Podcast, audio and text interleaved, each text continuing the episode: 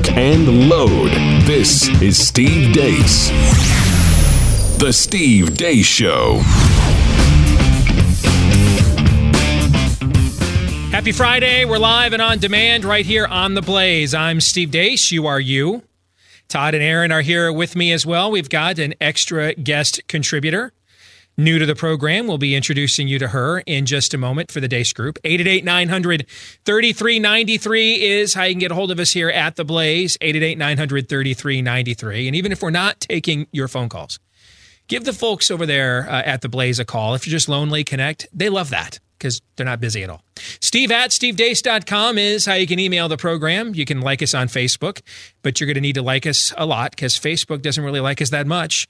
So, in order to get over the shadow ban, we have currently calculated every 34 likes equals one according to Facebook math. So like us a lot. Just keep hitting that like button repeatedly. You can also follow us on Twitter at Steve Deace Show for those of you listening today via Blaze Radio or um, later on today via the podcast. Last name is D E A C E. And if you are listening today via the podcast, if you have a moment to leave us one of those five star reviews, we would appreciate you. You may be thinking, I, uh, I don't like your show. So uh, why would I leave you a five star review? Don't lie. We wouldn't want you to lie on our behalf, but maybe just keep your distaste uh, to yourself. Yeah, if you had nothing nice to say, maybe you don't say anything at all. But for the few, the proud, those that actually uh, like the way we do things around here, we appreciate those five star reviews. Thank you to the thousands of you that have done this for us already.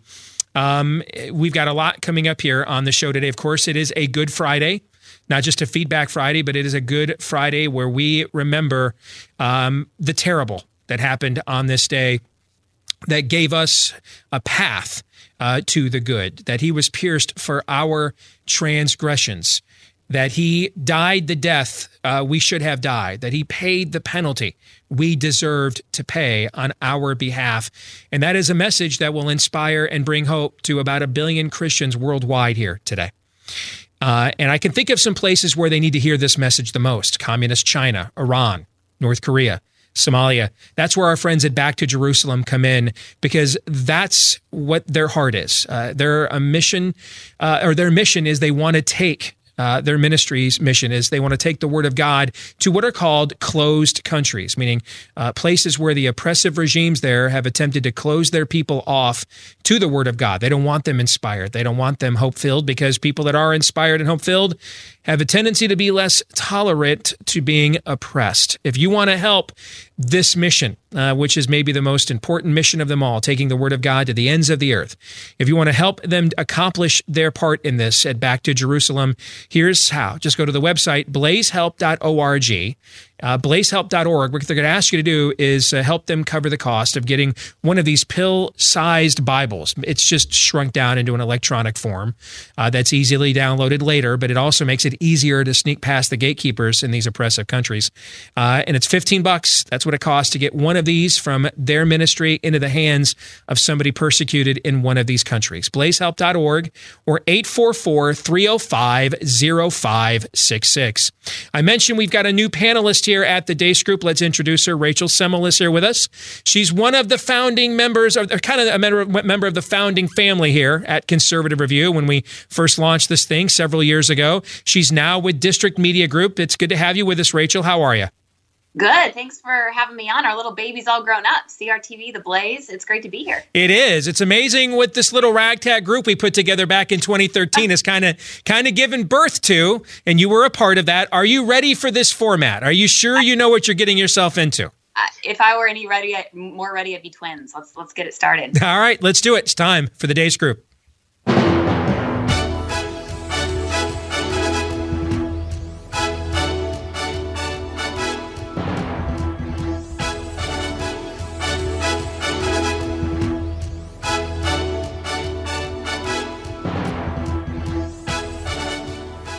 Your weekly look at the week that was brought to you by our friends at Wax RX. If you struggle with ear pain, itchy ears, that plugged up feeling, if you're asking people to constantly repeat themselves, you might be thinking, man, I've been putting off that doctor visit for that professional ear cleaning and now I got to bite the bullet.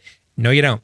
Because now you can try Wax RX. It's a physician developed technology that safely and effectively removes earwax buildup, then soothes the ear with a pH conditioned formula. And now you can even get it without a prescription as well. So, comfort and convenience of your own home and without a prescription.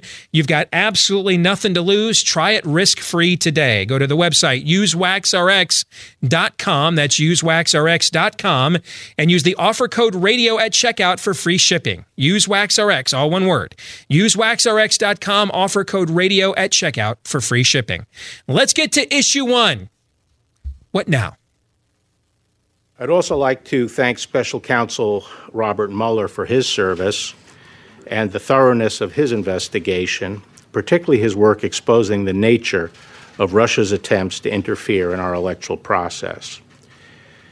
As you know, one of the primary purposes of the spe- special counsel's investigation was to determine whether President Trump's campaign or any individual associated with it conspired or coordinated with the Russian government to interfere in the 2016 election. Volume 1 of the special counsel's report describes the results of that investigation. As you will see, the special counsel's report states that his quote, investigation did not establish that members of the Trump campaign conspired or coordinated with the Russian government in its election interference activities. So today we heard essentially a spin uh, attempt in favor of the president. This issue of no Americans being involved in any of the Russian uh, efforts uh, doesn't ring true to me. As the special counsel report makes clear, the Russian government sought to interfere in our election process. But thanks to the special counsel's thorough investigation, we now know that the Russian operatives who perpetrated these schemes did not have the cooperation of President Trump or the Trump campaign, or the knowing assistance of any other American for that matter.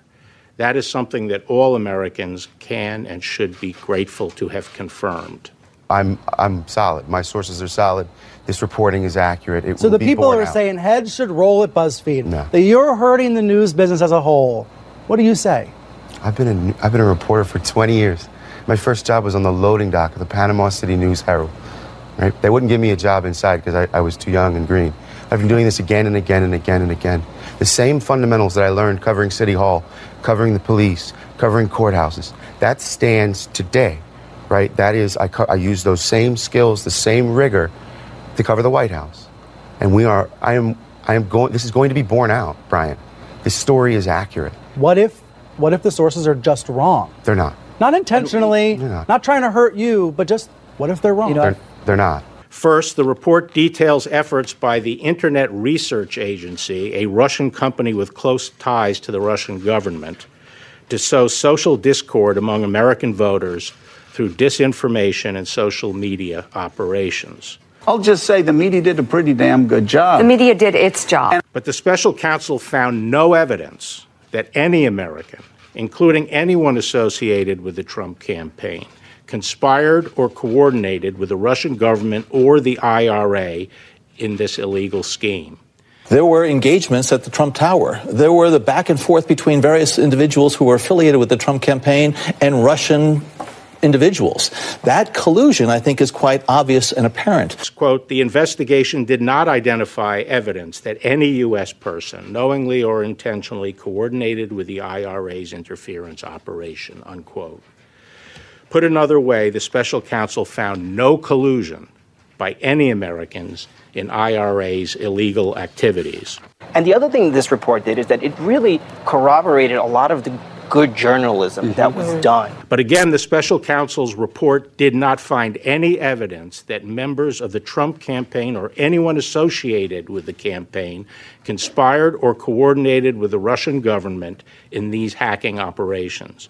In other words, there was no evidence of the Trump campaign collusion with the Russian government's hacking. He went after all of us mm-hmm. every single day. The New York Times, Washington Post, CNN. And when you go back and you look at this report and you look, you're like, all right. these stories that were fake news. Well, Mueller shows that this was actually going on. So that's the bottom line. After nearly two years of investigation, thousands of subpoenas, hundreds of warrants, and witness interviews, the special counsel confirmed that the Russian government sponsored efforts to illegally interfere with the 2016 presidential election, but did not find that the Trump campaign or other Americans colluded in those efforts. Uh, I started off believing uh, that Bill Barr was a principled institutionalist, and I've said that many times in many places. And over the past several weeks, sadly, I've seen data coming over the transom to suggest um, that he is not what I thought him to be.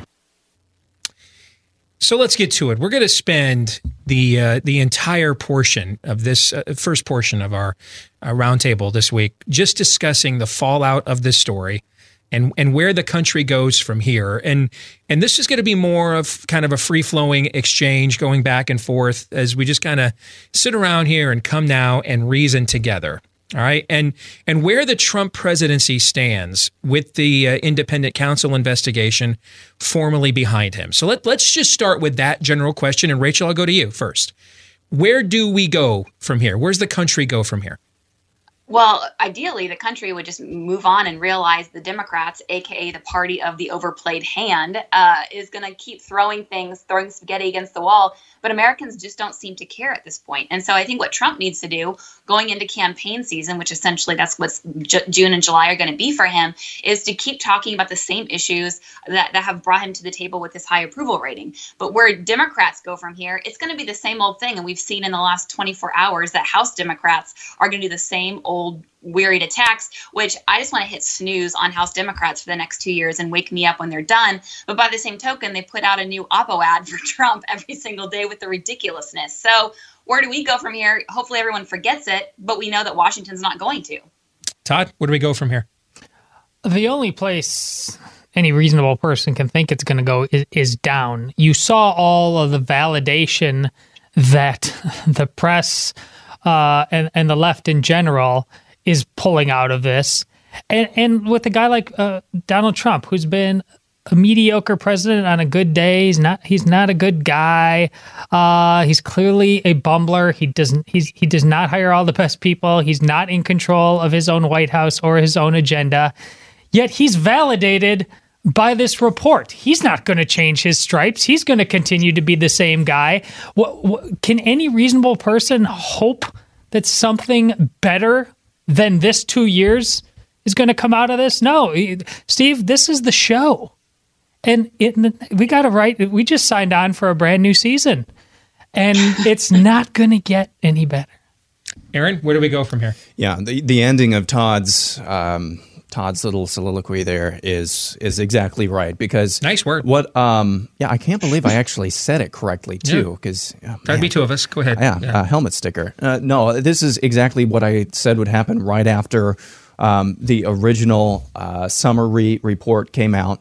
Uh, Bill Barr is going to uh, essentially we're going to find out that uh, in, when he was in high school he kicked puppies. When he was in college he wrote a term paper about uh, how hot dogs are sandwiches. And then when he was you know 30 years old he jaywalked. That's what we're going to find out now as you just heard in the last clip that from the montage. That's what what's going to happen now. And then Robert Mueller we're going to find out the same things about Robert Mueller. He's a terrible human being. And then after that we're just going to this is Todd is absolutely right. This is just the show you can see all of the great helmet stickers speaking of helmet stickers, that the media and the left, although I'm uh, repeating myself, are giving each other. So this is not going to go away. So this is going. To, Trump is going to have to be forced to still talk about this for months to come on end. And with the election coming, this is another aspect of this as well. And I don't know if we're going there specifically, but I want to hit on it. If, I'm, if we're going there, I don't want to step on it. With the election coming up as well, and the people who are running from the from the Democratic Party, their base is going to want blood. They are going to want uh, impeachment. Now, granted, there's more senators than representatives running at this point, but if you get some senators to say, "Yeah, you know, I think the president should be," that's where this thing is going to go. So the left, we've talked about this over and over again. Left can't stop, won't stop, and so this is going to keep going on and on until probably Donald Trump is gone. And that's just that's just the way it is. And I think we need to dig in and embrace that. So since you guys have all kind of alluded to this point, then I think that that you know I'm not a great uh, reader of human nature, but I think in the poker world we would call that a tell. That seemingly is something that is on each of your minds. So let's let's go here. Let me follow up on that on, on, on this point that you guys all kind of touched on on some level. The political uh, immediacy and out and outcome of this.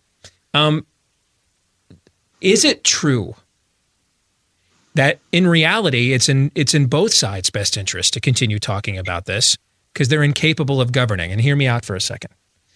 You know, we kind of I, I, brought this up yesterday on the show where the Democrats are concerned.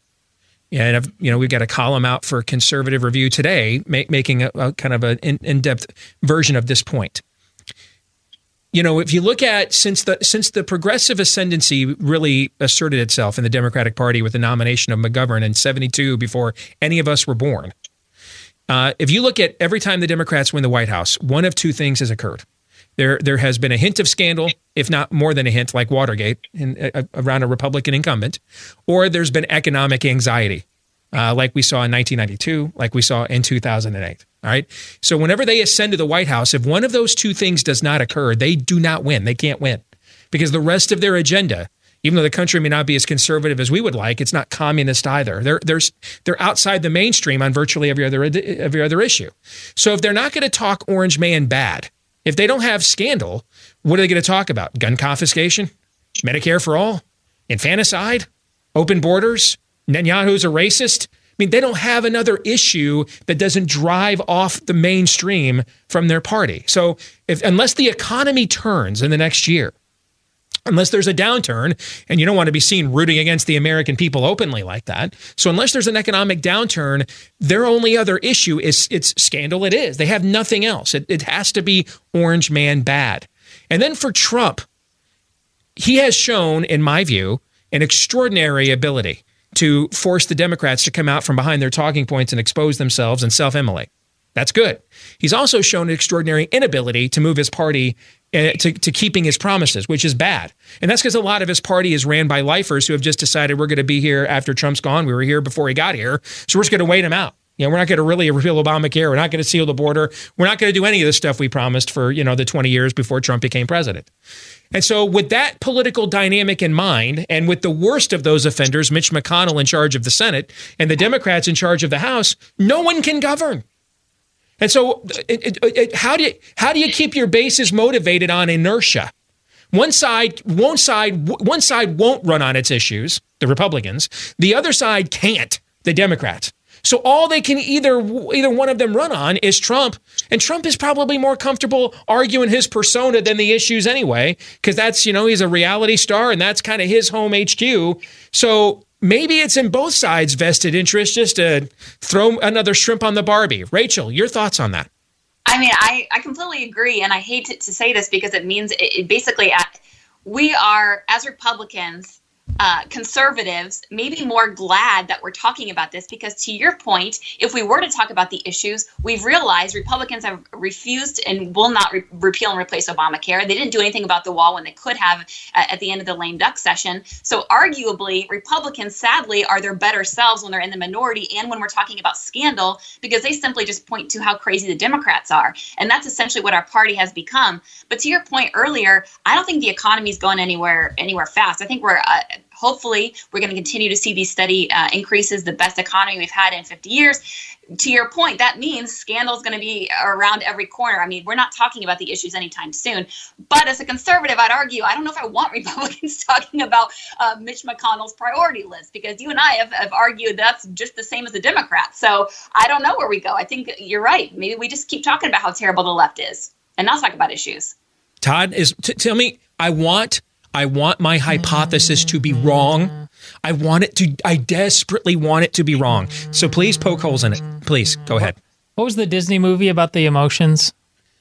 Um, you Inside know, Out. Inside, Inside Out. Out, yeah. W- while listening to you talk, I, if you could see inside of me, the emotions were like, they were trying to like uh, find hope. Find. And then the anger or whoever would just come down and punch him in the face and keep him down. There's no, that's as true uh, as it gets. Uh, the, abandon all hope, ye who enter here, in terms of any of these people outside of a particular moment in time that overtakes everything and everyone and is the catalyst for what people demand in a moment. And we know that is fleeting. I mean, good grief. We if something like 9/11 on our sensibilities can be fleeting, we know that can too. But that's that's the only thing. There there is nothing aspirational. I've been using that word for a long time now, but there's nothing aspirational about our politics. So the best case scenario is that Trump does uh, keep pulling their pants down. America wakes up from its perpetual nap and it, all of the cosmic tumblers click into place and we roll uh, snake eyes. Um, so that's all i got. Sorry america. Aaron aaron po- poke holes in my hypothesis aaron my, my nihilistic hypothesis. Tell me i'm wrong. Uh, no. Um, this is you, you i want to underscore something you said very specifically. You said this is in both parties best interests. Correct? I know it's in the Democrats' best interest. Yeah, yeah both, it, it, may or may not be in the Republicans, but clearly the Democrats well, are better off talking yeah, about Trump. No, along the lines of what Rachel was saying, um, you know, what are Republicans going to run on? We promised to repeal Obamacare for uh, you know basically six, seven years and didn't do anything. Um, that's that's I, I think that argument works. But when we're we're talking about both parties' best interests in the context of Washington D.C., we're talking about the elected ruling class. And when it's in the uh, ruling class's best personal interest, it's always going to be in our disinterest. It's always going to be at our expense. It's always going to be at the rest of your expense because what's in their personal best interest is the status quo and staying in power. And if there's no incentive to actually move the ball forward on anything of substance, then what that essentially means and what we're saying is that most of America, what's left of America, not the left America, but what's left of America is left without a voice. And that, again, that's all going to have to um, be undone through revival, waking up from the slumber, as as Todd said. But we are at a, a, place again, the Washington and the system as it's devised, as we've talked about many times. And I think this instance is just another reminder of that. How there's no incentive to talk about anything other than scandal. It is set up to sustain itself. It's set up heads I win, tails you lose, meaning you being the rest, the left of America, or what's left of America. And that's that's the situation we perpetually find ourselves in. Uh, yeah. Nothing has changed. See, nothing has changed at all. Todd again gets the helmet sticker for saying this was going to be a big nothing burger, but this is this has not moved any needles anywhere whatsoever. You know how you're except right? for except for CNN's traffic numbers and MSNBC's and everybody else's traffic numbers. You know how you're right. The the, Demo- the Democrats can't win on their issues yet. They still win on their, their issues, and you know why that happens? Because the Republicans don't run on their issues. So it, it nor does Trump. It, or they don't govern on them when they, they actually govern this on is their all yeah. self-enforcing. Rachel, sounds like you wanted to chime in. Go ahead. No, it's a chicken or an egg thing. What comes first? Yep. the Democrats have bad issues, or is it the Republicans refuse to run on their issues? Mm-hmm. And it's so convoluted now. It's all they're all the same. I mean, I, I yeah, I just I can't believe I woke up in 2019 and like elected members of Congress are arguing about taking American flag stickers off of police cars. I mean, that's yep. that's kind of like that, that Republican Democrat. I don't know. I, it just it's not going anywhere. Both parties are one and the same as far as I'm concerned in Washington when it comes to power. So let's get outside of our bubble as we close this part of the program out, uh, this con- conversation out. Let's get outside of the bubble that we we live in one too you know, working in conservative media, we're reaching a niche of a niche every day as well. All right. And so, you know, just like um, I, often say on the show, uh, you know, a political Twitter is not America. Conservative media or liberal media isn't necessarily America either. They're snapshots of them. The average American is, I'm wondering, you know, they're thinking, I've been living with corrupt politicians all my life. I've been living with national debt all my life. I've been living with, you know, a lot of things all my life. At this point, my only thing, the only thing I can aspire to is give me the most amount of my money back I can possibly get. Make sure, you know, don't do anything policy wise that gets in the way of me having a job that puts food on the table and leave me the hell alone. And at that point, I, I, that's really all we're asking for, right? If, if that's, if, if I'm right about that, well, you know, mm-hmm. that's the very environment that would help Donald Trump's reelection in 2020, right? No BS. No BS. It's Good Friday. The average American, you're giving them too much credit. They're not even to that banal part. They're uh, listen, they're lazy, they're entitled, and they're ignorant. And this is all of their fault, quite frankly. all of it. Everything that Rachel just summed up and the ability you can't distinguish between the parties. Your fault, America. Your, this is your country. More than any country in the history of mankind, your country, and you are blowing it. Rachel, what accomplishment do you think, with this behind him, could the president do now that he couldn't do before? I would like to say uh, that that sigh, yeah. yes. yeah. now look at the emotions like inside her right now. Yes. I'm sorry. Finish your answer. Go ahead. I mean, I, I, would like to say all the things I want him to do, all the things he says he's going to do, uh, secure the border, uh, roll back regulations. But it, the last two years of the media telling us he was a traitor to our country didn't stop him from getting some good things across. I agree. Yep. Uh, it also didn't stop him from not doing some things he said he was going to do. Mm-hmm. So I don't, honestly don't think that the last two years or the Mueller report or the press conference yesterday has any bearing on anything he can or should or will do, to be honest, because we're going to keep seeing this same version, diff- same song, yeah. different chorus every day. Yeah, I, I agree. Yeah, I agree. All right, exit question. Trump's job approval in the latest Gallup poll came out the other day was 45%. That's the highest of his presidency. That's almost exactly what Obama's was at this point in his first term as well. I'm going to put the over under on Trump's job approval rating, according to Gallup, by the end of the summer at 47%. That's a two point rise. That's pretty, pretty good. Okay. So are you going to take the over or the under, Todd? You're going all the way to the end of the summer. That's bold, Cotton. That's bold. Uh, I'm going under. Under 47. All right. What do you think, Rachel? Over or under 47? I'm going over. I'm going over. Over. What do you think, Aaron? I'm definitely going under. Going under. Would you get? All right. Let me put it at the 45 it's at right now for the two of you that went under. It's at 45 right now. Would you guys go over or under?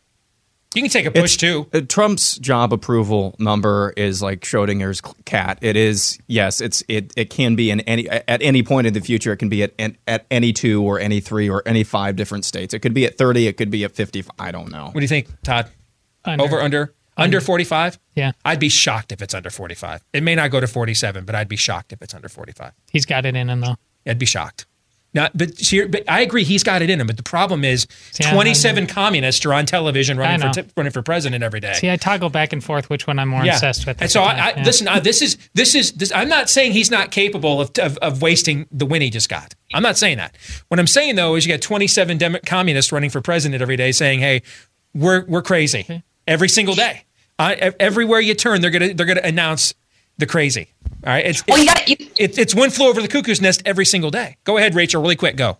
Well, you got to think also too. In June, the 27 communists are going to take the stage for debate. That's right. That's true. Be, yeah, it's going to be game on, and he's best when he's pushing back against. Yep, you put him against a foil. I said this from the beginning when we competed against him in the Cruz campaign.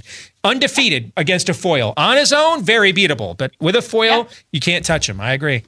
In America, too many uh, millions of Americans live each day with pain. Americans are spending about two thousand dollars per year to deal with chronic pain. Uh, recent poll found two thirds of Americans have just decided, you know what, I got to live like this and just manage this pain uh, the rest of my life. I want to tell you about Relief Factor. If you are a if you're a frequent listener, viewer to the Blaze, you've heard several of our other hosts talk about it, talk about their success stories with Relief Factor. I'm looking forward to trying this myself. It's 100% drug free, uh, and it's doctor physician created. Uh, and here's one of the main selling points to me: four key ingredients right? You always hear me harp on this when we talk about products on the show.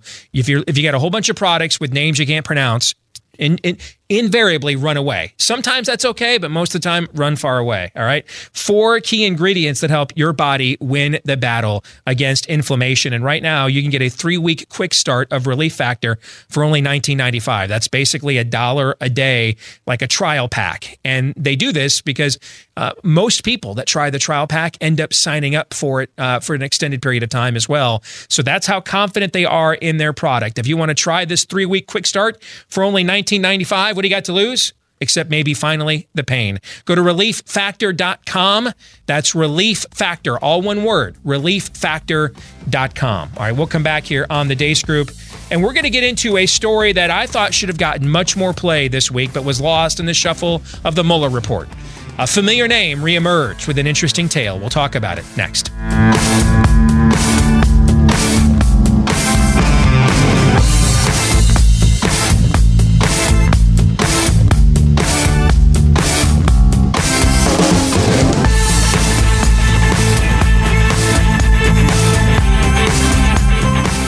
If you are losing the battle of the bulge, give Riduzone a try. Now, this is not a stimulant, uh, and what I love about it, there's that theme again. You turn over the bottle. There's like three ingredients, and one of them is rice. And the main ingredient of Riduzone is called OEA, which is the main ingredient that makes up what we call olive oil. Our bodies produce it as well. Uh, it's just as we get older, it produces a lot less, and that's one of the reasons our metabolisms slow down. We're not the fat burning machines we were when we were younger. Or if you were like my story, if you just you know did, did treated your body terribly for too long, and then you finally decided to get back uh, and get healthy again, you have a hard time sometimes uh, reigniting that metabolism after it lay dormant for so long as well. That's why you want to give Riduzone a try. I mean, you have another option: go just go to the store, drink an entire bottle of olive oil, and get the OEA there that your metabolism needs to both kickstart it on one end and regulate it on the other. That's you know that's that that's aggressive. Or you can just take one capsule of Riduzone a day, and they're offering 30% off a three month supply when you use my name, Steve, as a promo code right now at riduzone.com. R I D U Z O N E. That's how you spell it. Riduzone.com, promo code Steve to get 30% off your three month supply.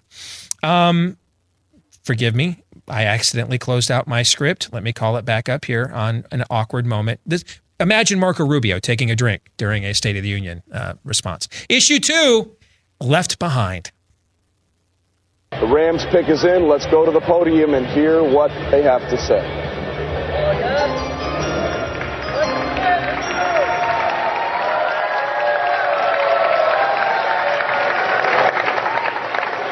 With the 249th pick in the 2014 NFL Draft, the St. Louis Rams select Michael Sam, defensive end, Missouri. Good for you, Michael. It's been five years since Michael Sam rose to fame after being the first openly gay player selected in the NFL draft. If you'd forgotten about him, you're probably not alone. He played only three preseason games for the then St. Louis Rams before being cut. He signed with the Dallas Cowboys, got cut again, participated in Dancing with the Stars, signed with the CFL's Montreal Alouettes, and then left that team. His career in football has been dead for years now. What's transpired in the years since has been revealed by Sam in an interview with Yahoo Sports published this week. The following are excerpts of that story. When Sam arrived in Montreal in May of 2015, his ex fiancee Vito Cammisano stayed back in Dallas. They had broken off their engagement but were trying to work on their relationship. Ever since the quote unquote kiss scene around the world on draft night, their relationship had been in the spotlight. Sam was no longer gay in the abstract sense, and vitriol came from everywhere bigots, trolls, colleagues, even those within the LGBT community. In the fall of 2016, back in Dallas, he was a broken man. He had become increasingly depressed and drank more. He stayed with Cammisano for a while, but by then he had given up any hope of rekindling the relationship. He moved into a one bedroom apartment and brought the LA lifestyle with him. He reached out to organizations and companies in sports and the LGBT community but, quote, no one would give me a job. Where was the support that I got for coming out? I felt like I was used by everyone. So there was a period of time a few years ago where he was omnipresent. Uh, Oprah, ESPN, NFL Network, everywhere you went, every place that mattered in pop culture, uh, Michael Sam was celebrated and elevated. And I'll I'll never forget sitting there that Saturday watching the NFL draft with my son, who was seven at the time, uh, and watching the very first ever uh, homosexual cake smash makeout session broadcast live by ESPN. And it, I mean, they had us convinced this was going to be the new avant garde, and then suddenly he disappeared. And and I, when I read this story, my first reaction was, you know, we have haven't we seen this before? Um, where you know where's the follow up to Roy Moore's accusers in Alabama? Where did they ever get the justice? You know, they you know a couple of Washington Post reporters won a Pulitzer for that. Leigh Corfman and those women that he allegedly, uh, you know, uh, assaulted and abused and and you know creeped on for 35 years ago. Did they ever get anything, any other form of justice, any follow up at all, other Who? than uh, exactly? Um, you know, uh, Christy Blasey Ford. We she did return for like five minutes this week, courtesy of Kamala Harris. But five seconds after Brett Kavanaugh was uh, was confirmed, Rectum barely knew him. We, this is a routine we see a lot with the American left. All right, A- am I wrong about this? And is Michael Sam just the latest example? And if I'm wrong, tell me why you think I'm wrong. And if I'm right, then tell me why you think this trend exists. Todd, I'll start this one with you. You're right. Uh, and because this is the perfect, providentially perfect Good Friday story. Because progressivism is a cult, and you are watching how cults act. Cults require human sacrifice. They there there's no inherent dignity in you at all. And so Michael Sam is now dead to them. He got them uh the grand pagan whatever that they were hoping for. He let the, he they used him as a vehicle to wedge their way into one of the last masculine meritocracies, the NFL, right? And when he couldn't make a team, then they, he he can't. He's of no use to them anymore. Exactly. And here we are. Uh, God loved you so much, even in your sin, that he would die for you to bring you new life. That is our faith. You are watching the faith that Michael Sam bought into to his great uh, shame and regret on some level right now. Hopefully, total, and he will be redeemed from what he bought into. But just there, there are more and more. There, there are five-year-old little boys who are being taught that they are girls right now. This Michael Sam was just the tip of the iceberg, it, and it, it is a grotesque hall of mirrors that we are living in right now. And I, I, I shudder to think how bad the example has to be before the people in the middle that I before described as uh, lazy and ignorant finally say here and no further. Rachel, your thoughts as somebody who you know you work in the meet, you work with media. Uh, you help to consult people on how to engage media, and let's face it, the vast majority of that media, except for places like this, are are bought into the cult of progressivism. So I, I'm very interested to get your perspective on the rise and discarding of Michael Sam. Well, I, first of all, I want to say it's really sad. I mean, I'm sad when I when I read that same story that he that the way he, felt disregarded kind of led him down a, a life that was just very sad and lonely. And I think to your point, Todd, that is that is the hope that is this weekend with Easter. But aside from that, you're absolutely right. I mean, the media, you, you mentioned the Roy Moore accusers. I think you know, Chris, uh, Chrissy Blasey Ford. Uh, what, what you didn't really see the left use, the one exception where they didn't use the victim was, say, uh, Justin Fairfax, the lieutenant governor of Virginia. It just mm-hmm. happened to be accusers of a, a leftist. They, they, they weren't there to, to use them at all. Um, but you're right. The, the whole use and abuse thing for clicks is something that, especially in the Me Too movement and the gender identity uh, movement, and any of these movements, if you're useful for them for a good story for three or four days, then great. Otherwise, then you're left to pick up the heap of your life, the ashes of your life when they leave and go pick up their Pulitzer, to your point.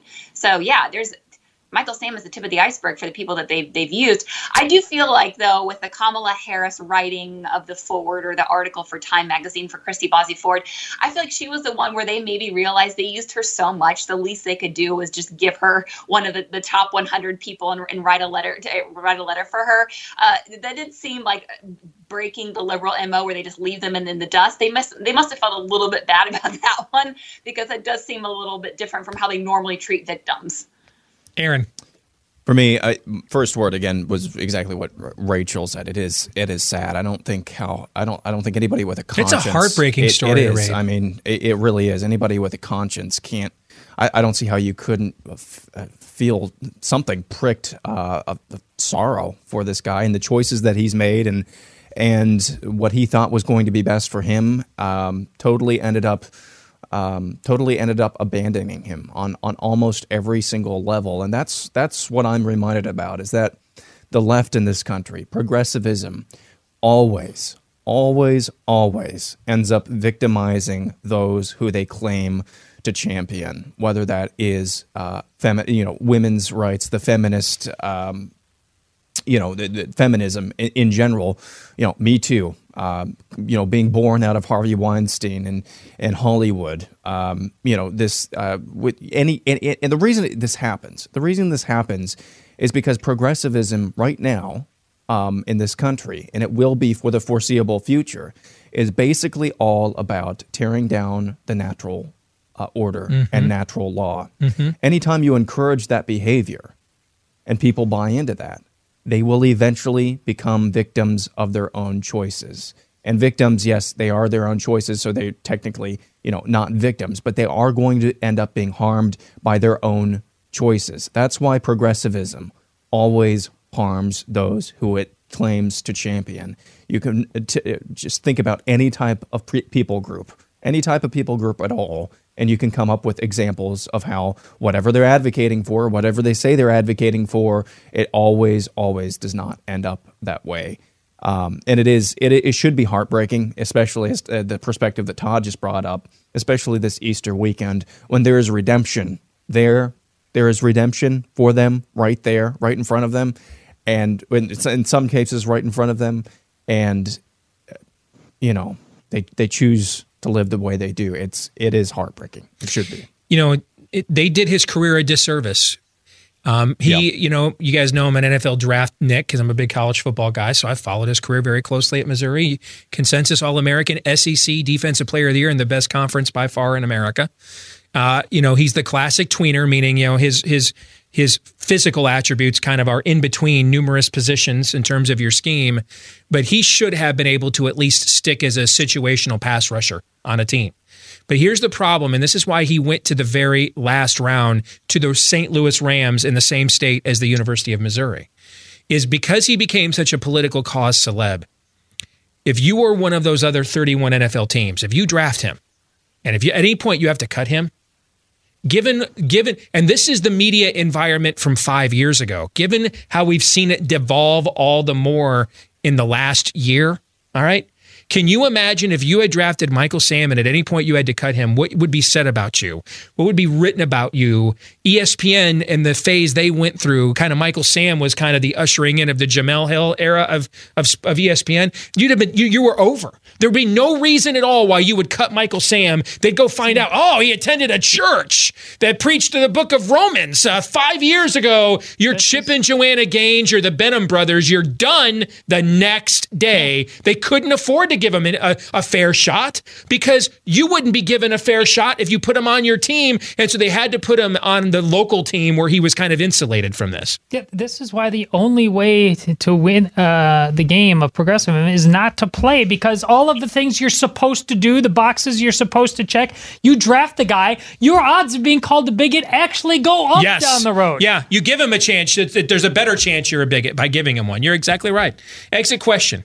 Who's somebody you can think of right now or recently that was or is being elevated and or shoved down our collective throats by the left?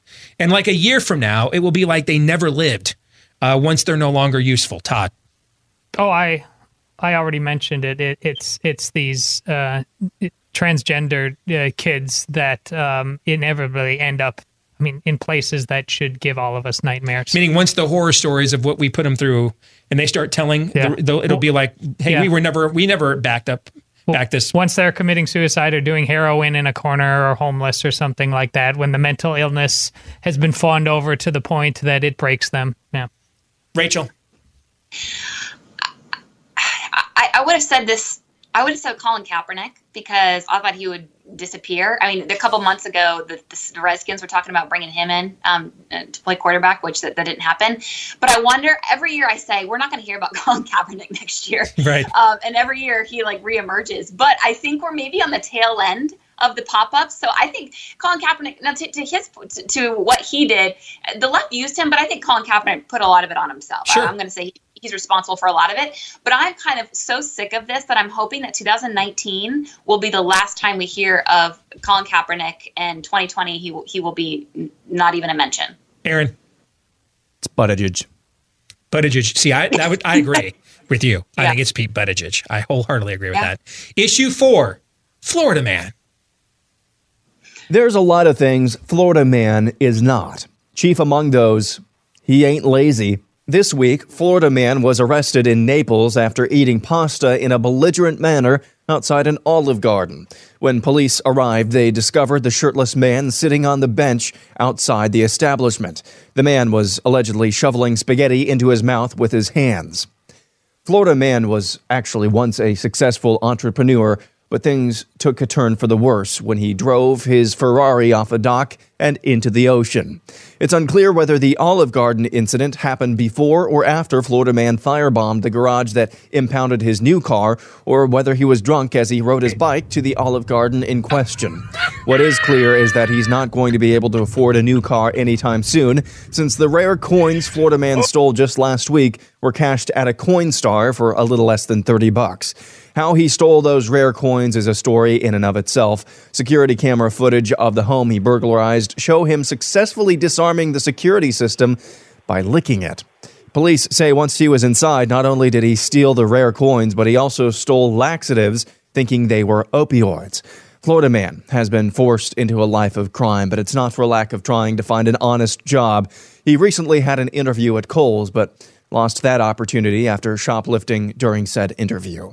And that, my friends, is how Florida man went from a once successful entrepreneur to sitting outside a random Olive Garden, drunk and shirtless, and eating pasta in a belligerent manner. Perfect. Perfect. So here's the only question in this one. What would be your if you if you were Florida man?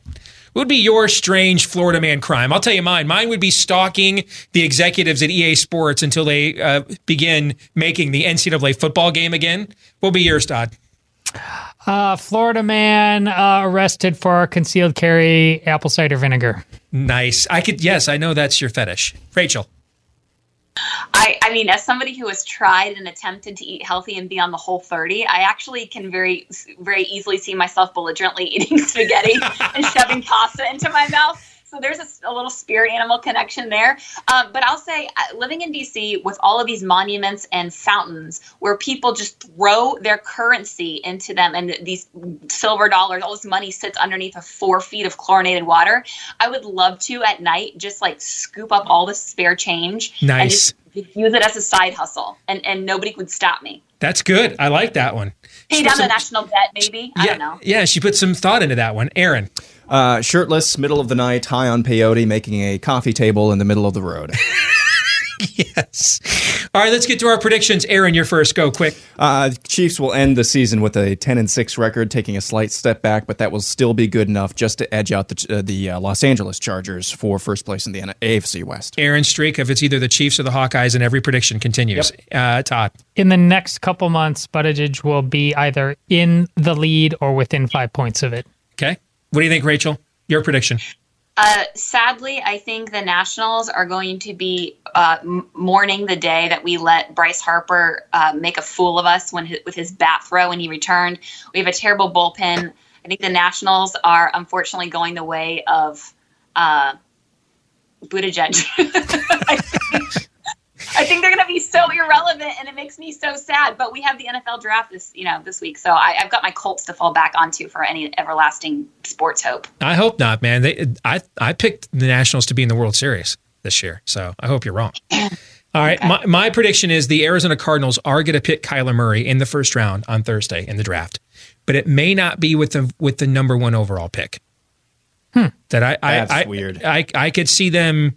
I could see a team uh, looking at either Bosa or Josh Allen and saying, I think there's four truly elite players in the draft saying that rush guy is the one we have to have. Mm-hmm. And maybe they draft him later or they trade back into the first round and draft him. Just just a thought. Rachel, it was great to have you with us. We'll definitely do it again. All right. Good to see you. Thanks, Steve. All right, take care. We'll come back. Hour two is next. Today's Truth Bomb and some Feedback Friday coming your way right here. Live and on demand on The Blaze. Stay tuned.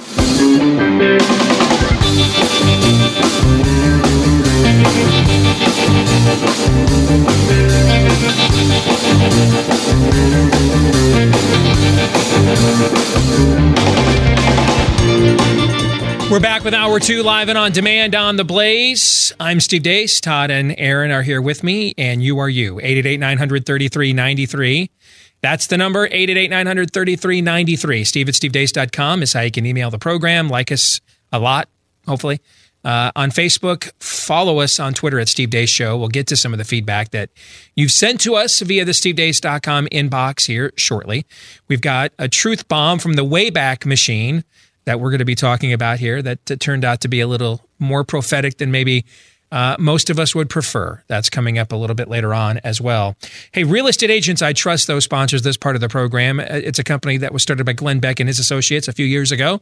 Tired of real estate agents that talk a good game and then don't deliver the results when they're needed the most. And if you're looking for help with what is likely going to be your biggest investment in life, your own home, you're looking for an agent that understands three things. Number one, that uh, that buying and selling a home is a complicated process. So you're looking for somebody who has a track record of performance navigating that process. Also, uh, number two, that part of that complicated process is understanding that a home's value isn't as simple as an algorithm. For example, uh, maybe there's a reason that home across the street is is going under market value than what homes were sold in your neighborhood a year or two ago, and it and it doesn't mean your home's lost its value, but there's a personal situation there that, that, the the owners are desperate to get out from underneath that house, and so they've priced it to sell right away. Again, these are things, nuances that uh, an agent that's doing his homework uh, will do for you. And then third, you know, you guys have got to get uh, you got have to get along. You're going to be talking a lot, uh, consulting a lot, working very closely together. Uh, th- it takes a lot more than an open house to sell a home. All right and and so you need somebody who is is invested in the process as you are not just in the outcome so if you're looking for the right agent get moving with realestateagentsitrust.com it's different from other referral services that are really about finding clients for agents this is about finding a, a finding an agent worthy of you of having you as his or her client. Realestateagentsitrust.com is the website. Realestateagentsitrust.com. Let's get to today's Truth Bomb, brought to you by my new book, Truth Bombs Confronting the Lies Conservatives Believe to Our Own Demise. You can get your copy at Amazon.com right now. And if you've had a chance to read it, if you wouldn't mind uh, leaving us a five star review, we would greatly appreciate you. Thank you to all of you that have done that for us uh, already as well. I saw this video percolating yesterday because it's a it's a portion of an interview that uh, the late musical great David Bowie gave with the BBC back in 1999. And he was uh, talking at that point about the advent of the internet going global and becoming a daily force in our lives. Watch this. I don't think we've even seen the tip of the iceberg. I think the potential of what the internet is going to do to society, both good and bad, is unimaginable. I think we're actually on the cusp of something exhilarating and terrifying. It's just a tool, though, isn't it? No, it's not. No. No, it's an alien life form. What do you think? I mean, when you think then about the Is there life on Mars? yes, it's just landed here. But that's it's a simply a different delivery system there. You're arguing about something more profound. Oh yeah, I'm talking about the, the the actual context and the state of content is going to be so different to anything that we can really envisage at the moment. Where the interplay between the user and the provider will be so in simpatico, it's going to it's going to crush our ideas of what mediums are all about. Hello, Dave. Yeah, that that's incredible. And it all it all happened. And I, I if I could summarize what I heard him say there, and that's why I wanted to, to share this with our truth bomb today. Uh, you often refer, Aaron, to the quote from Malcolm Muggeridge that uh, the the media is the message, right? Yep. That there's not a separation between the media and the message. The media itself is the message. Uh, it gets deter. It, the media determines what messages get communicated, whom the messages get communicated to, what style of, of, messages it will permit, right? And the advent of the internet changed all of that. Yeah, changed the way we communicate, what we feel free to say to each other or not say. Um, it changed absolutely everything. Everything. I mean, in many respects, if you wanted to know what life was like when Alexander Graham Bell said, Watson, come here, I need you, and how life, all of life in the world changed. after that moment occurred. We lived through version 2.0 of that with the internet, didn't we? Yeah, and it's um, uh, Marshall Mar- Marshall McLuhan, the, the great communications theorist, and it's been often repeated by by multiple multiple people. It, it oh, is- did I misquote or give the wrong source for the quote? My yeah, bad. Thank you. um, It you know, just random theorists. Uh, the it is what, is really interesting to know is the people prior to let's just say your example that you just brought up, the Alexander Graham Bell. Did the people even have the imagination of what it would be like to talk to somebody through a wire from great distance? Was that even like a, was somebody? Boy, it'd be just great if we could talk to people thousands of miles away through a wire. Um, but it'd be really it would be really cool if somebody could figure out was that even like a concept that people had and the Mm-hmm. Mhm. reason why i ask that is because what is the next stage then for us today as well that's going to change the game like i don't have any con- conception of how i mean i have internet at home i don't pay very much for it it's super fast i get everything that i could you know ever uh, want to get in, in terms of digital content um, through the, i cannot and, and anybody has in, at least in the developed country or in a, the developed world anybody has access to that i'm it's it's really interesting to think about what we're on the precipice of as well but on the actual social level that that dialogue or that monologue there from uh, David Bowie that hits the nail on on on the head in so many different ways. Um, but as you said just a few minutes ago, before we even set this up, pretty much in all the ways that we would not want to. It is very much an alien monster, and I for some reason I don't know why, but I just watched this a couple weeks ago, and I told you about it. Uh, it's um, Black Mirror on Netflix, the interactive film.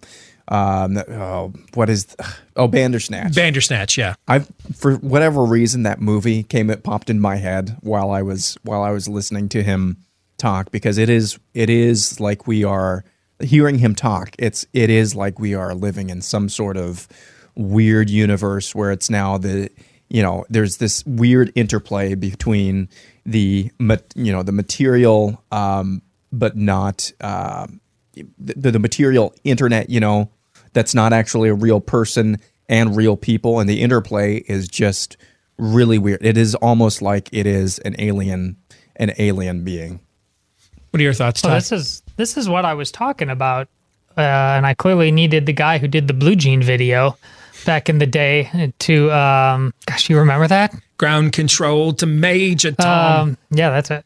Uh, he needed to put it better than I could. But when we were talking about how uh, cell phones have changed how uh, the millennial generation, in particular, communicated. Um, we had some disagreement about you know what happens amongst generations, but I, that, that I was trying to put a point on something. There's something fundamentally different, and it's not the the millennium gen, millennial generation isn't to blame for it, um, but it is what they were born with. You and I, Steve, are all reacting to it, and even though we uh, it's easy to forget now because we've had it long enough you and i can remember a time very vividly about what we had to do to you know i think about it all the time when i'm driving out to take my kids to a soccer complex i just say get me there you know we had mm-hmm. to pull out maps and things like that you know aaron has generation Stop and ask for directions. yeah, has never had to do that that that drip drip drip drip drip it, is is an alien life form that will change you at a fundamental level and then the generations you have thereafter.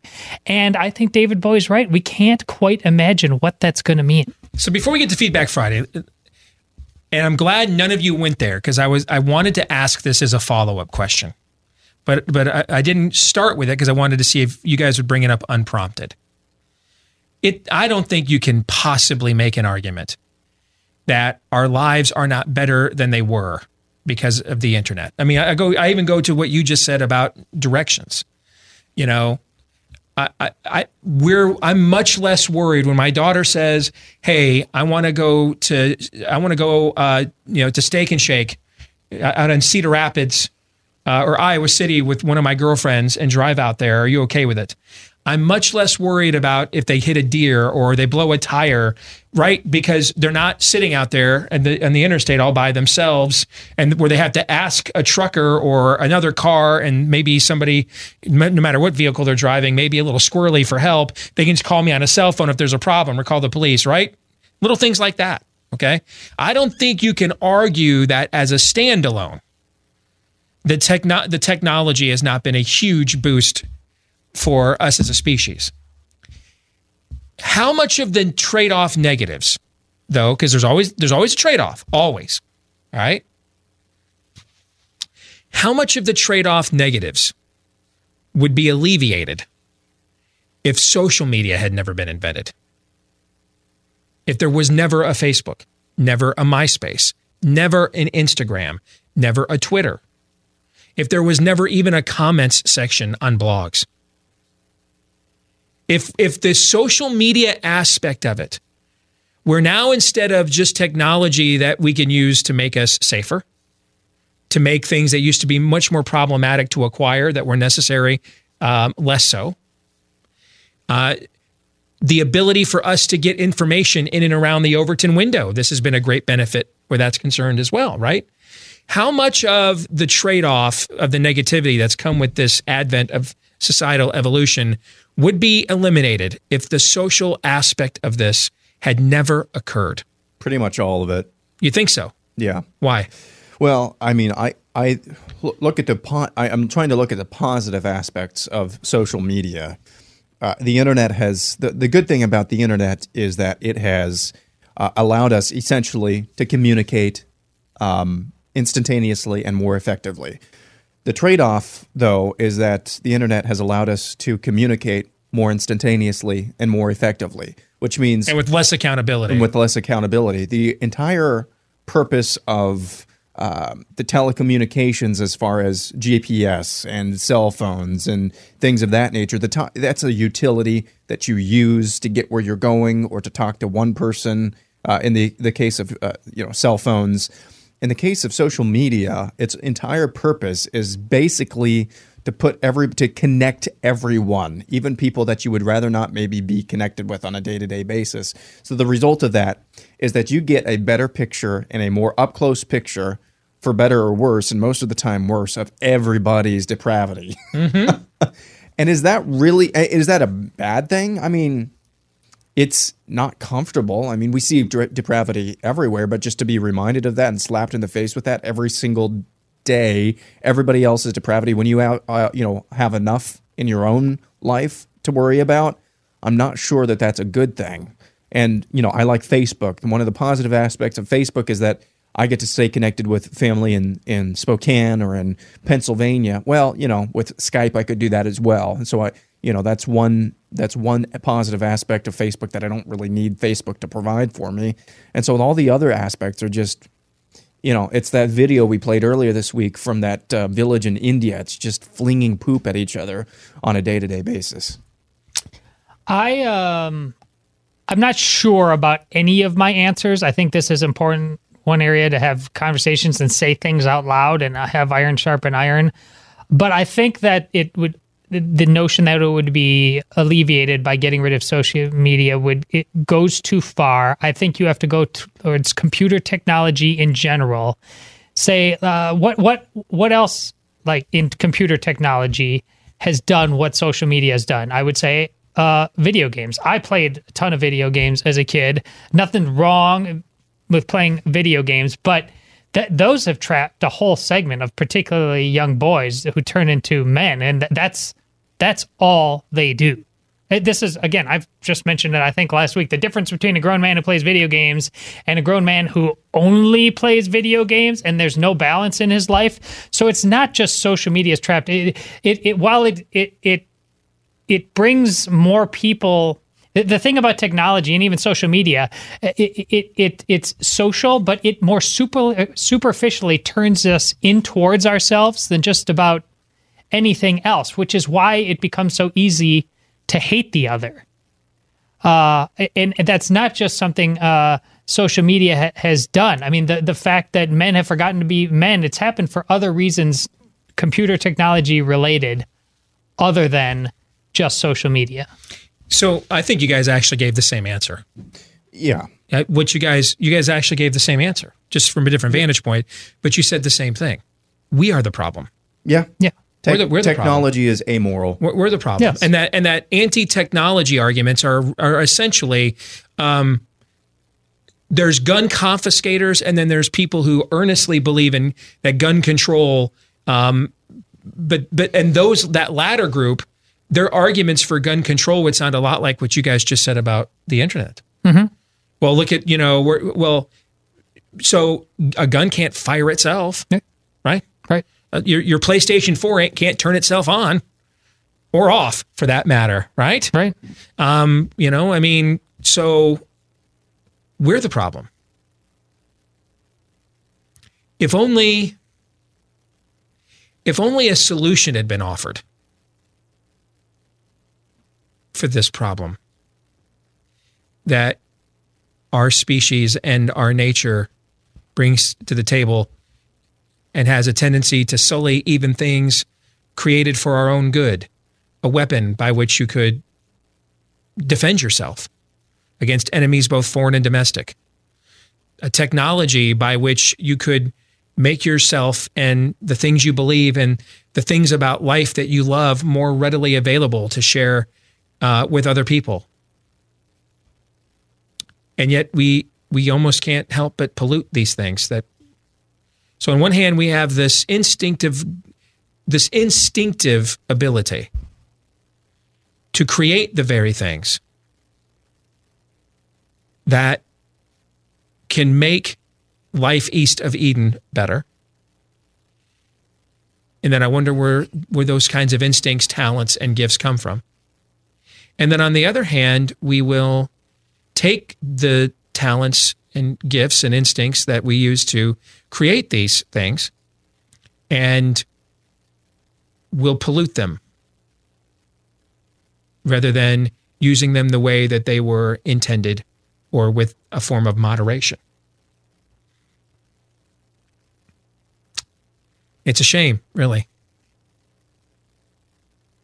There is no solution to what lies within our nature. We're just kind of stuck with it. So I guess we just make do. Happy Easter, though. Indeed. Let's get to Feedback Friday. It's where we respond to your responses to us. Steve at stevedeace.com is the email address. Uh, that's D E A C E. You can like us on Facebook, follow us on Twitter at Steve Deace Show. Let's start with Mitch. Mitch says when you see atheists, and the reason he's calling Tiger Woods here an atheist is because Tiger Woods, by his own admission, is a Buddhist. And if you if you effectively look at what Buddhists believe, they are effectively atheists, really. Uh, when you see atheists on TV like Tiger Woods saying the Lord's name in vain, what if it leaves um, what if it leaves Jesus feeling justified by the fact even atheists are recognizing his importance, even though obviously they are blaspheming him in the process? Mean, I'm sure God is neither surprised by it or anything, and he's not happy with it. But in a strange way, isn't this recognition of him? When you think about it, what kind of message is it for an atheist to constantly constantly be saying the name of the God he claims to not believe in? Just seems like an odd situation to me. Mitch, you are bringing up something I've talked about in the past.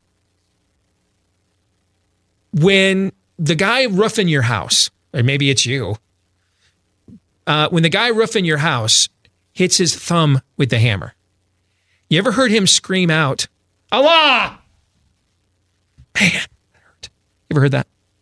No. You ever heard that, Aaron? No. No. When you've almost gotten into an accident because somebody didn't yield right or skipped over a four way stop or tried to run that yellow light before it went red and they were late. And you nearly, you just averted a head on collision with your kids in the car and your angst level's at its highest. Right at that moment, has anybody ever screamed out, Confucius? You ever heard that? No. I Think that's ever happened, like ever. In the history of the earth, Aaron, has that ever happened? No. No? I'm pretty sure. Pretty sure not. What about at the the pinnacle of the moment of um, uh, uh, uh, uh, physical pleasure. I was trying to seek a proper euphemism that would salvage some semblance of my email inbox upon invoking it. Um, has anybody ever at that moment ever screamed out, Siddhartha? You ever heard that? No. No? I mean, you're married with four kids, Catholic. You guys don't do any birth control or anything, right? So you got some experience in this area. You ever, Siddhartha ever come out of your mouth at that moment or anything like that? No? Uh, no, and my wife is asking you to stop this line of questioning. I'm trying to make a point. Uh, so that's not the question to ask the homeschool kid who's not married yet. But I've never heard actually anybody scream out Siddhartha in really any context, as a matter of fact. Jobu. Or Jobu. I've never heard that. Uh, Dormammu. Never heard that. I've never heard Great Scott. I've never heard that. That'd be pretty cool. Though. That would be. By the last son of Krypton. That might make me wonder what. Jerome! Wife, yes, my wife was watching last night, but now I've, you know, when I've when you get mad, no one ever says Muhammad. Right at the height of ecstasy, no one ever screams out, you know, Zoroaster. Nobody does that. Freddie Mercury actually grew up in a Zoroastrian household. Did you guys know that? The lead singer of Queen. You told me when you did the Yeah. movie review. Yep. And if you watch the movie, you can tell he, he had numerous heights of ecstasy. I doubt he ever screamed out Zoroaster one time. Why do I bring this up? Because I think Mitch is Mitch is actually, I think, making a really profound point here. You only blaspheme something that you recognize has power. You don't blaspheme something. You in fact, you cannot. It's impossible to blaspheme something that lacks power. So your act of blasphemy in and of itself, uh, as Yoda would say, your thoughts betray you. Your act of blasphemy in and of itself is your tacit admission. You know who has the power. Even the devil knows scripture. Yes, you know where the power is.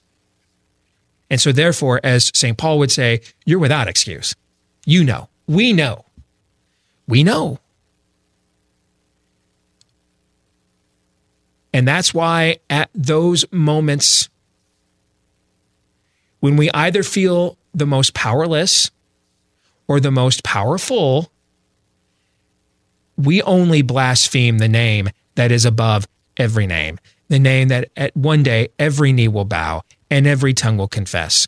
We don't blaspheme demons, lesser gods, fake gods, idols. We don't. You may have, you may idolize celebrities.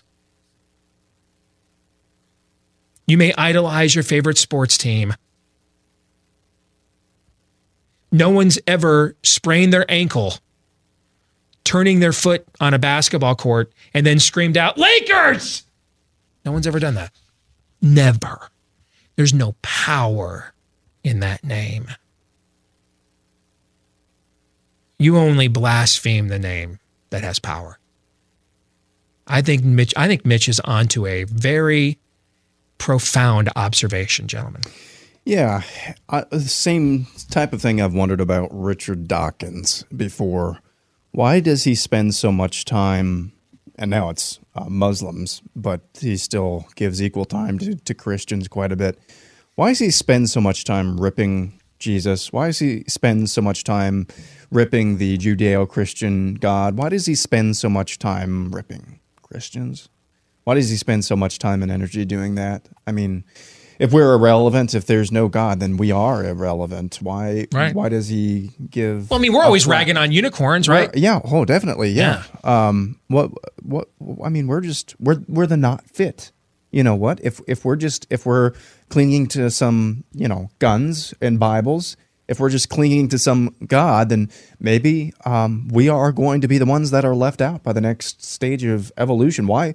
Why are we the problem, Mister Dawkins? That's that's something I've always that's something that I've always wondered uh, about. That kind of along those lines as well. Oh, Richard Dawkins is like what I was just talking about uh, with technology. He you you can't help but turn inward. Uh, such a crappy roadmap that you guys have in progressivism, and end up in a place that is remotely edifying for the long term. It's it's just not really any more uh, complicated uh, than that. Uh, and that's why you see them get cynical, nihilistic. Right. When I when I tried to make an apolitical point a couple of weeks ago about the Virginia men's basketball team and writers from Rolling Stone and all these lefty rag, and it was just vile. You know, it was it was it it wasn't even sexual. Like it, this wasn't this was sexual imagery and language that isn't, wasn't tantalizing in, on any level. You know what I'm saying? There, there, there, there, this this was it was just ugly.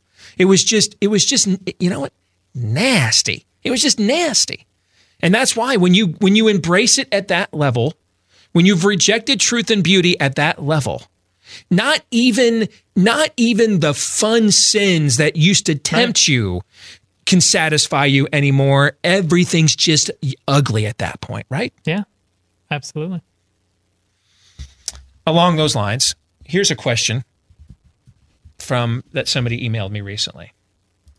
If I get my computer, which is now locked up to work. Here we go. Um, please unlock. Here it is. William, will pedophilia or polygamy be the next letter added to the special people's alphabet? It, by, our- by, by, by, by what standard would they say no to that? It's already there. I mean, there, there was just a, a defense.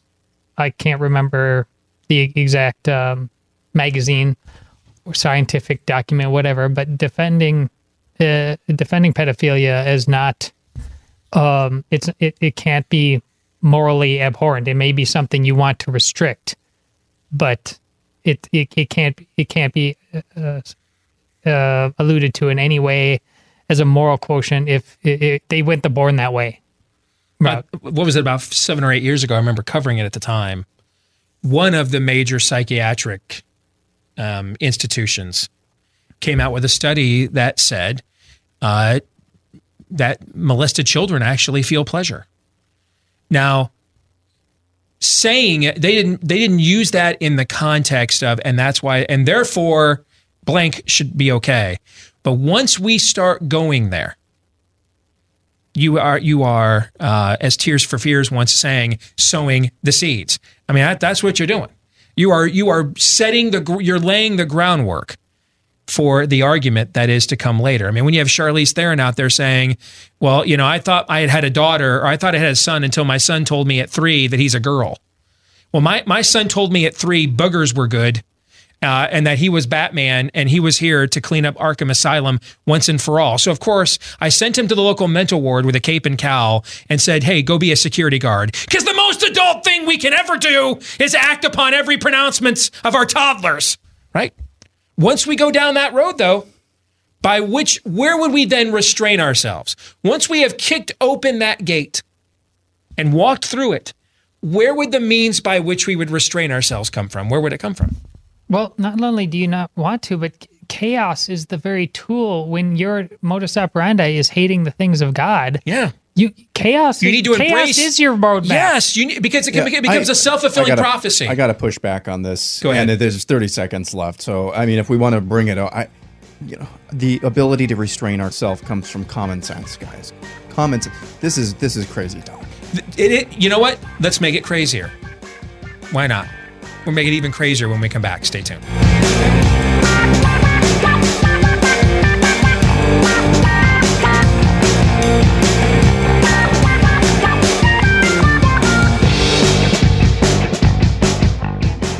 Hey, energy. Those energy drinks, energy supplements, booming industry these days. But have you ever turned over the back of the bottle there?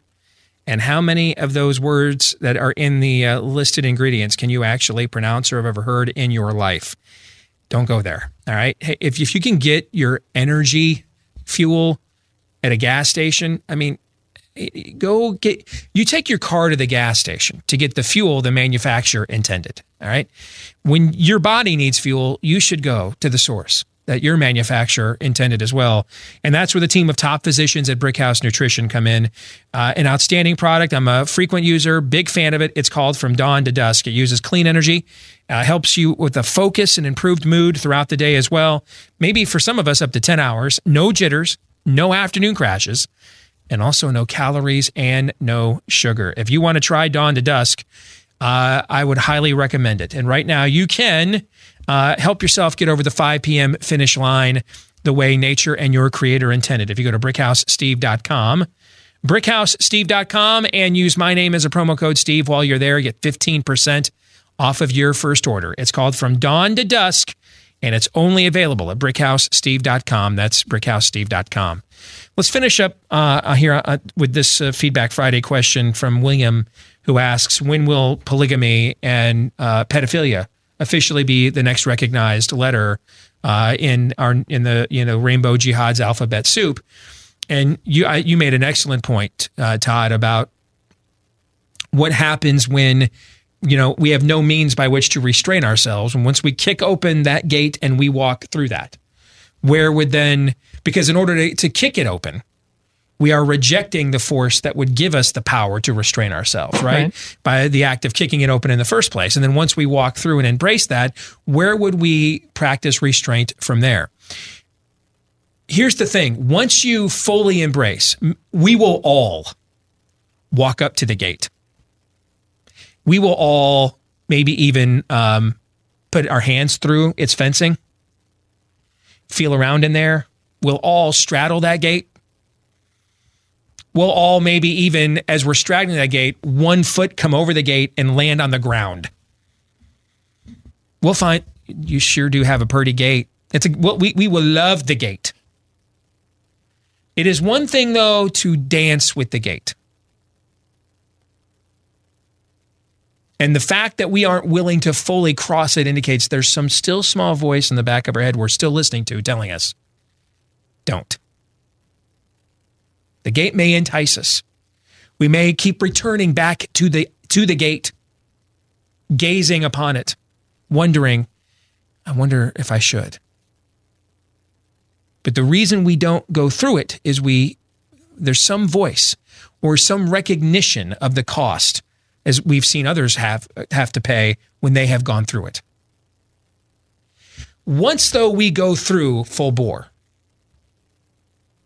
even if we crack it open, take a step, and then no, I can't. Once we go through the gate and close it behind us, and then affirmatively start walking towards the darkness on the other side of that gate, here's what happens. It, we is the force that would cause us to practice restraint and say no is it that force is either omnipresent or it's not. It's either transcendent or it's not. It either is a light shining in the darkness or it's not. It either prevails against the gates of hell or not, right? Yes. Meaning, as we're walking away from the gate that we just closed towards that darkness, is that force still there calling out to us? You bet it is. But, but the problem occurs that in order for us to justify the choice we just made, we must reject any restraint from this point forward. Because to accept any restraint from this point forward is to admit what? Order, order, creator. Yes, that we were wrong to go through the gate. Yeah. And so we we can't now. This is why um, I can't even remember her name now. There was there was a reaction to the pro life issue a certain conservative commentator had, and I wondered aloud at the time this this sounds to me like a woman who's had an abortion in her past that she feels guilty and ashamed of. And she, and and since since she rejects the remedy to that guilt and shame, we just have to keep doubling down now. The guy who ended up writing the majority opinion in Roe v. Wade admitted years later, the judge who did, the reason he did it is because he had a daughter who was pregnant at the time and he didn't want to have to have her go through, through a pregnancy she didn't want. So once I walk through the gate, I now need to justify the choice that I made. What is the root of all sin? Pride. The tempter. What's his signature line? Ye be like God. I will ascend. I will be like the Most High. Pride. Our pride gets in the way. And so a new crazy must be validated. And then the next one after that. Every now and then, you'll find an Ayn Rand, uh, a, a hedonist atheist, who will also at the same time, they'll recognize there must be some order. There must be. Otherwise, the world doesn't make sense. Every now and then, you'll run into a David Rubin who will live out a sexuality that the God who made him says is wrong and do it in public. But then also begin to un- begin to do the mental math and the moral math of, you know, if if I take this to its most logical conclusion, some really bad stuff's going to happen. So at some point, we have to say no, right? You know why we know all those names? They're rare. Most of us, most of us cannot dance with the devil in the pale moonlight. We will we will descend into the mouth of madness the minute that we start walking toward it. And one of the this is one of the reasons. It's not just ego, that's part of it too. But one of the reasons Christianity has struggled with legalism and hypermoralism throughout its history it's not just that the, the leaders had egos too. Some of them did. It's not just that they bought more into their traditions of their denominations or histories and they, you know, and that was, that's all true. But it's not always the only truth. It's because of the fear of what I just described. Boom. Okay. reaction. Yes. It's the understanding that, you know, we can't do everything in moderation. We can't just we can't just even dance intimately. So we we've got to go all the way to twerking and and dry humps. We can't we can't as a species. Some of us individually can in certain cases. But collectively as a species, when have we ever shown the ability to do moderation? I can answer that for you. answer is never. Okay. And so since we know that sooner or later this waltz Ask the crowd outside Lot's house about that. Yes, sooner or later, this Charleston. Sooner or later, this moonwalk. Just pick a popular dance of an era. Sooner or later, if we let it go on, it will devolve into twerking. Deace's eh. they that by the way. Yeah. Want to interject that. I'm proclaiming that that's Deace's law. Any dance will eventually devolve into twerking. Don't do that. What I mean is the, the the human nature will eventually devolve into it. Soon, this is where the instinct from the church has come to go here. All right, it's because I'm I I am not I I'm not predisposed to err on that side, but I can't ignore history either. We we don't we don't do uh, frivolence well or frivolous well. We we don't do pleasure well. We don't do fun well. We have a tendency to overdo them all. And that was kind of what you were alluding to with the video games. Yes. A little while back, right? Yeah. All right, let's let's lighten the, the topic here a little bit, but still still just as intriguing, I think. Todd says, My son is in the fourth grade. At what age should sports be about winning at the risk of becoming an idol? Coaches, it seems, all hide behind the earned playing time, learning life lessons. You learn life lessons on the bench as circular reasoning for the kids that aren't naturally gifted getting to play. This goes back to last year, my son having problems in PE and kids excluding him in the pre practice shooting hoops. My son's heart wasn't in it this year either. All the games, when uh, all the games except one he played less than seven minutes and 21 seconds. I kept tracked. I saw him make some small plays. The one game he got to play 14 minutes, he intercepted the opponent's pass and threw it to a teammate. At the moment he got the ball, I saw the biggest smile. I truly believe for his life experiences and hardships, his little sister is autistic, uh, that he's a kid that needs more playing time to learn to overcome and become more confident. I had a problem with the baseball coach last year letting my son stand around and no one would warm up with him. To me, the coaches aren't weren't building a team. I was more than happy to spend the season warming my son up and letting everyone else be a clique. I recently tried talking to both the coaches. The basketball coach conceded that my son practiced on defense 80 to 9% of the time and was at a disadvantage during the games. Since I suggested setting a standard for basketball court time of 15, 10 to 15 minutes for basketball and, and for everybody, and then any more time above that be given to the players who had earned more playing time. I was then asked, "Hey, are you some kind of a lib?" Where did I go to school and had put up, put up with other verbal jabs that were used to interrupt me? Why are youth sports such a golden calf, a shiny precious? My son is has a lot of potential, and I may encourage him to play a rec to play rec league ball from now on, so he'll get the playing time that he needs.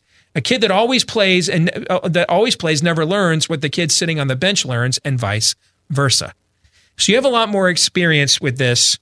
You know, I've done coaching. My sons played uh, youth sports. My daughters were never really into it. Okay, but you have more experience with this. What, what's your thought on Todd's email? Well, it, and what- this is a different Todd. In case Yes, people are wondering. this Yes, is Todd to Todd. What Yeah. really stuck out to me is when you said the coaches weren't addressing obvious things. Like it, you're you're just a bad coach if you are allowing kids to to be out on the fringes of things at, at, at a youth level. Uh, your job is to create a team. Now, a team does not mean you're all exactly the same. Your talents are all exactly the same. You're all going to get equal time at shortstop. That that's not what it means. Uh, but you're going to get equal time from me, the coach, just as a father is going to give equal time uh, to his uh, sons and daughters, even if they have different talents. I'm actually going through with this uh, in my own family right now. Uh, my third daughter, who's 11, uh, they've all gone from our small town rec league in soccer, and at the age of uh, 10, roughly, they they've gone on to play um, competitive club soccer and uh, we're in the, the my 11, so she wanted to be just like her big sisters, and she went there this year, and she's not enjoying it. She's not. Uh, she's she's more uh, emotional. She takes things uh, uh, a little uh, harder. Her highs are higher, her lows are lower. She and that's just like within normal boundaries of emotion. She doesn't. She's not medicated or anything like that. But we talked about it just last week and, and about the possibility of just going back and doing rec. And she looked at me like that was the greatest uh, just having the option now like it wasn't she didn't think it was there for her well eh, there's never a reason to bring it up again but she just to know that she's not a failure you're not a failure because you're not great at sports it has nothing to do with that you there's oh and you should take your son back to rec it sounds like have it's supposed to be fun it can be fun at different levels um i it, it just th- th- don't sports is as steve talks about a lot. It is just a great gift to allow the human spirit to soar. So to go to where you started, when is winning and losing becoming important? And a lot of times we talk about in terms of when you start keeping score. That's not really what it's about. It's about our our a priori principles. Why are we getting involved to this? Excellence in all things is important, and therefore to evaluate excellence, having a standard on the scoreboard is, ultimately uh, vital. Um, but there's all kinds of teams that are winning a lot of games in youth sports and in pro sports. They're full of losers. All right. So you and your kid find the place where you two together uh, find the most joy. And that can be in any, you will find out that if you accept that, you will not feel so limited. I, I, we, we get to feel limited. Like this is, this is where all the Joneses are going. We got to be a part of that. You don't. I had no sense of whether my kids were going to play soccer or gymnastics or play piano. We tried a bunch of things. Uh, this is where we ended up. It could have been otherwise, and it's uh, your job as a father to be happy that too, because your job as a father to find who they are, what their gifts are, and a really important thing with my family, the things that you're good at aren't always the things that you love. All right. So we got to find that balance, not just in sports and regular life, about finding out who we are. And that's not going to happen if you have to decide that um, competitive baseball is the end all and be all and must all. It's not. It's not even close. Great answer. And um, I, I kind of feel like this is a continuation of the conversation we are just having in It another is. context. We keep finding. Yeah. So so now we're going to go from these poor little snowflakes couldn't possibly be told they didn't score enough points and they need to do better next time if they want to win. So let's not keep any score because if we tell them they lost the game, they might become school shooters. So we're going to go from that now to uh, they're 10 years old and unless they're ma- unless they are future, they're clearly showing the gifts of, of, of future uh, athletic uh, endowment. Then we don't let them play, teach them how to play, and we and, and it can't possibly be any fun whatsoever. And and and I just that's the human condition, man. I, I don't. I mean, they're both wrong and they're yeah, both right at the exact same time. And that's that's okay? the chaos we talked about because it's it doesn't have to be all hard ass or just go and pull dandelions and however you feel out there. I'm the, I'm the guy I just told you about. Make sure it's fun, but I'm also the guy that when I'm coaching my little kids when they were eight and nine, all of you, uh, we're here to do something. You, your your number one jobs are to listen and to have fun. If these kids aren't listening to me, aren't paying attention, whether they're good or whether they're bad, no, I, will send them. I'll tell their parents. I'll say, you go over there, and when you're serious about coming back and owning the choice that you decided to be a part of, yep. because this is about choosing to love something and be excellent at it. So don't waste people's time while you're doing that. Um, but we don't. Ha- we're not ability to love justice and mercy at the same time because right. we don't believe in God. That's right. Yes. You know, I coached Noah's uh, youth football team three years, and in the three years that I coached, the the players I remember the most are the ones that I know I played a role in them getting better and improving, yeah, and he would uh, be one of them. It's satisfying. Okay, and you know, the, and and I tried to make them all improve, and I couldn't. But the ones that did, I remember the most. And you know, here's how we here's how I handled it. Everybody got to play. When we got down to the end of the game, the guys that were better, because I knew they'd all want to win, so the guys that were better played the most. But if I didn't do that, see, most of the guys are fine winning, even if they don't play a lot because they like being on the winning team. What they don't want to do is sit the bench the whole time and then be told to take pride in winning. Give them a chance to feel like they contributed to it. And then at the end of the game, put the ball in the hands of the players that give you the best chance to win. But you don't get to that end of the game unless everybody's had a chance to contribute to generating that ultimate outcome. Why is that hard? Because us. That's why right now there's 50 million kids attending government schools, and uh, the lefts aren't even they're not even trying to hide it anymore. Uh, their intention is to indoctrinate your kids and dumb them down as well. It's not just to teach them to be good little statists, but th- not to fend for themselves or think for themselves. I mean, skills like reading, writing, arithmetic, American history, gone, lost arts um, replaced with social justice, gender confusion, test driven instruction in the classroom instead. Thankfully, you've got a choice and an alternative. It's called Freedom Project Academy. It's an accredited classical online skill, school that is built on Judeo Christian values for students from kindergarten all the way through high school. All right. So, Freedom Project Academy, it's the, the, same interaction of the traditional classroom, but it's online where students across the country, you are instructed by live teachers. Uh, and these are teachers who teach your students how to think, not what to think. If you want to get a free information packet on this today, if you're thinking about what your education options are for the next school year, now's the time to go to freedomforschool.com.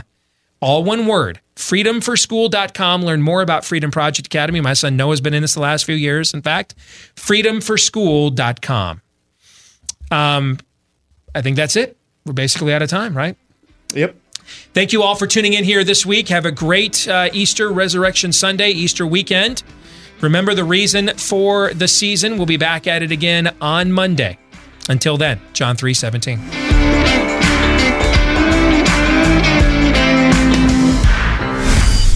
This is Steve Deace on the Blaze Radio Network.